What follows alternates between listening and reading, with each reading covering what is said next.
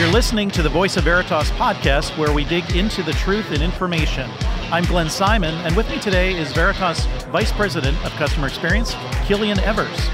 And we're coming to you today from the Veritas booth at VMworld at Mandalay Bay Convention Center in Las Vegas. Thank you for joining us today, Killian. Thank you. I'm so happy to be here.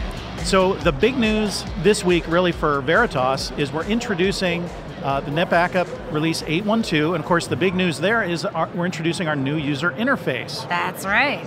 And but what's interesting about how we talk about it, we sometimes talk about user interface, of course, the new um, the new exciting user interface that we're introducing, but we also talk about how we've simplified the user experience. Right. Now, as an expert in this field, Killian, what is the difference between user interface and user experience? Oh my gosh, I'm so glad you asked that question because it's a really good question. And in fact, we can even throw in some other words and talk about what's customer experience, what's UI, what's even service experience in there. So let's kind of unpack that a little bit. Uh, first Okay. of all, what's a UI? Your question. So a UI is the thing you look at, right? It could be the, the, Right. the screen on your phone. It could be the face on your Apple Watch, right? It's really how you talk to that technology from a screen perspective. Now, I said talk to technology, right? You may have an Alexa device or Google Home or some other Sure. device that you talk literally That's to right. your technology to. All right, so let's move away from the screen and then let's talk about the other ways that you communicate with technology.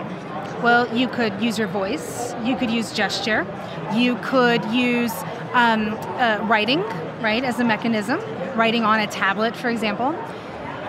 That holistic expression is user experience. It's all of the things around.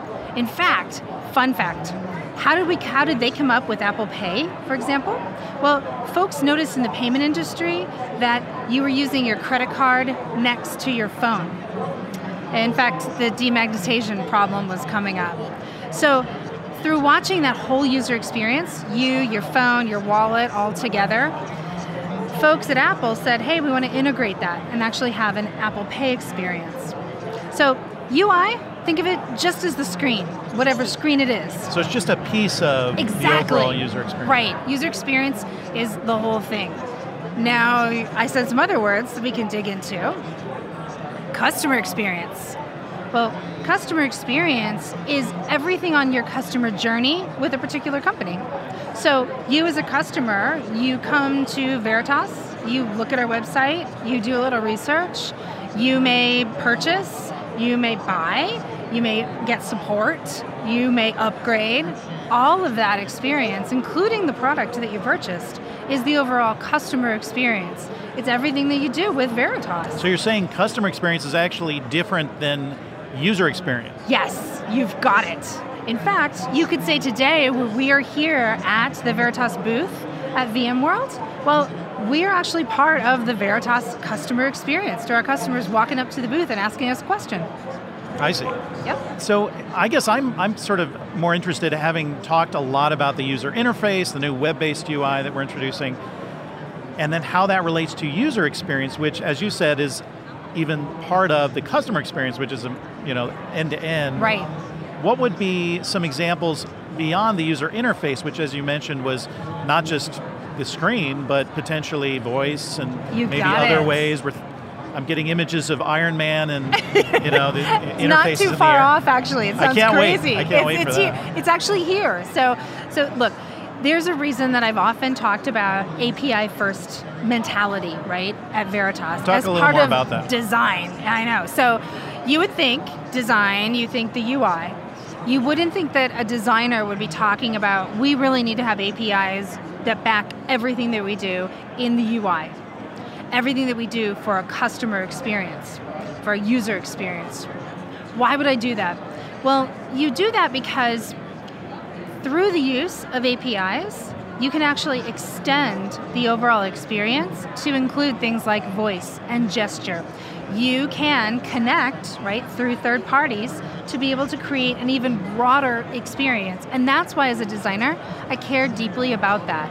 So let me give you, for example, For example, we built NetBackup 812 with that API first mentality, which means you can take these APIs that are published and you can connect to other services, say Alexa, for example, right? Say Leap Motion for gesture based, and create integrations to actually ask Alexa, how's your NetBackup doing today? So, API first.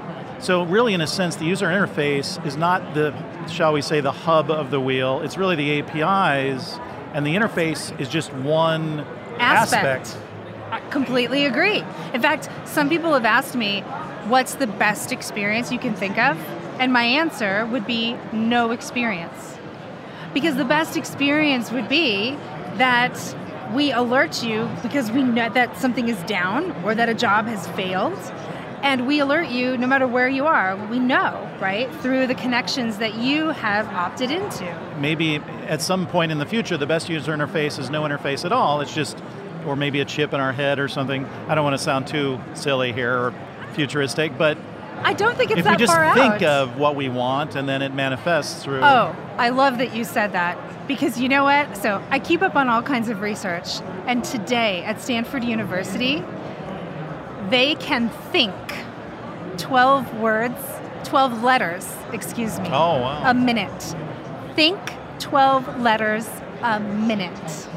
Right now, today, even with APIs, you can integrate to meditation devices and in my spare time, one of the things I did was create a little ball that moved with the thought process when your brain is more active or less active, and you can simply make the ball move forward and backwards. Wow. Not too All right, I just want to make future. sure everyone listening doesn't think that maybe we're we're inventing, you know, just think of what data you need back and then it comes back, but not yet. But certain not yet, but not yet. but certainly uh, you know, definitely with the new release of 812, we're all excited about the new user interface, the new web-based user interface that we're introducing. And as you know, Killian has been working with her team to develop an end-to-end user experience, right, on it. a number of different areas. All right, well, thank you very much for joining us, Killian. If you'd like to hear more about our design strategy around the new web user interface, we've already recorded a previous podcast with Killian. It's episode 51. We'd like to direct you to go to Vox, our Veritas online exchange, at vox.veritas.com. So that's it today for the Voice of Veritas podcast. Thank you so much for listening.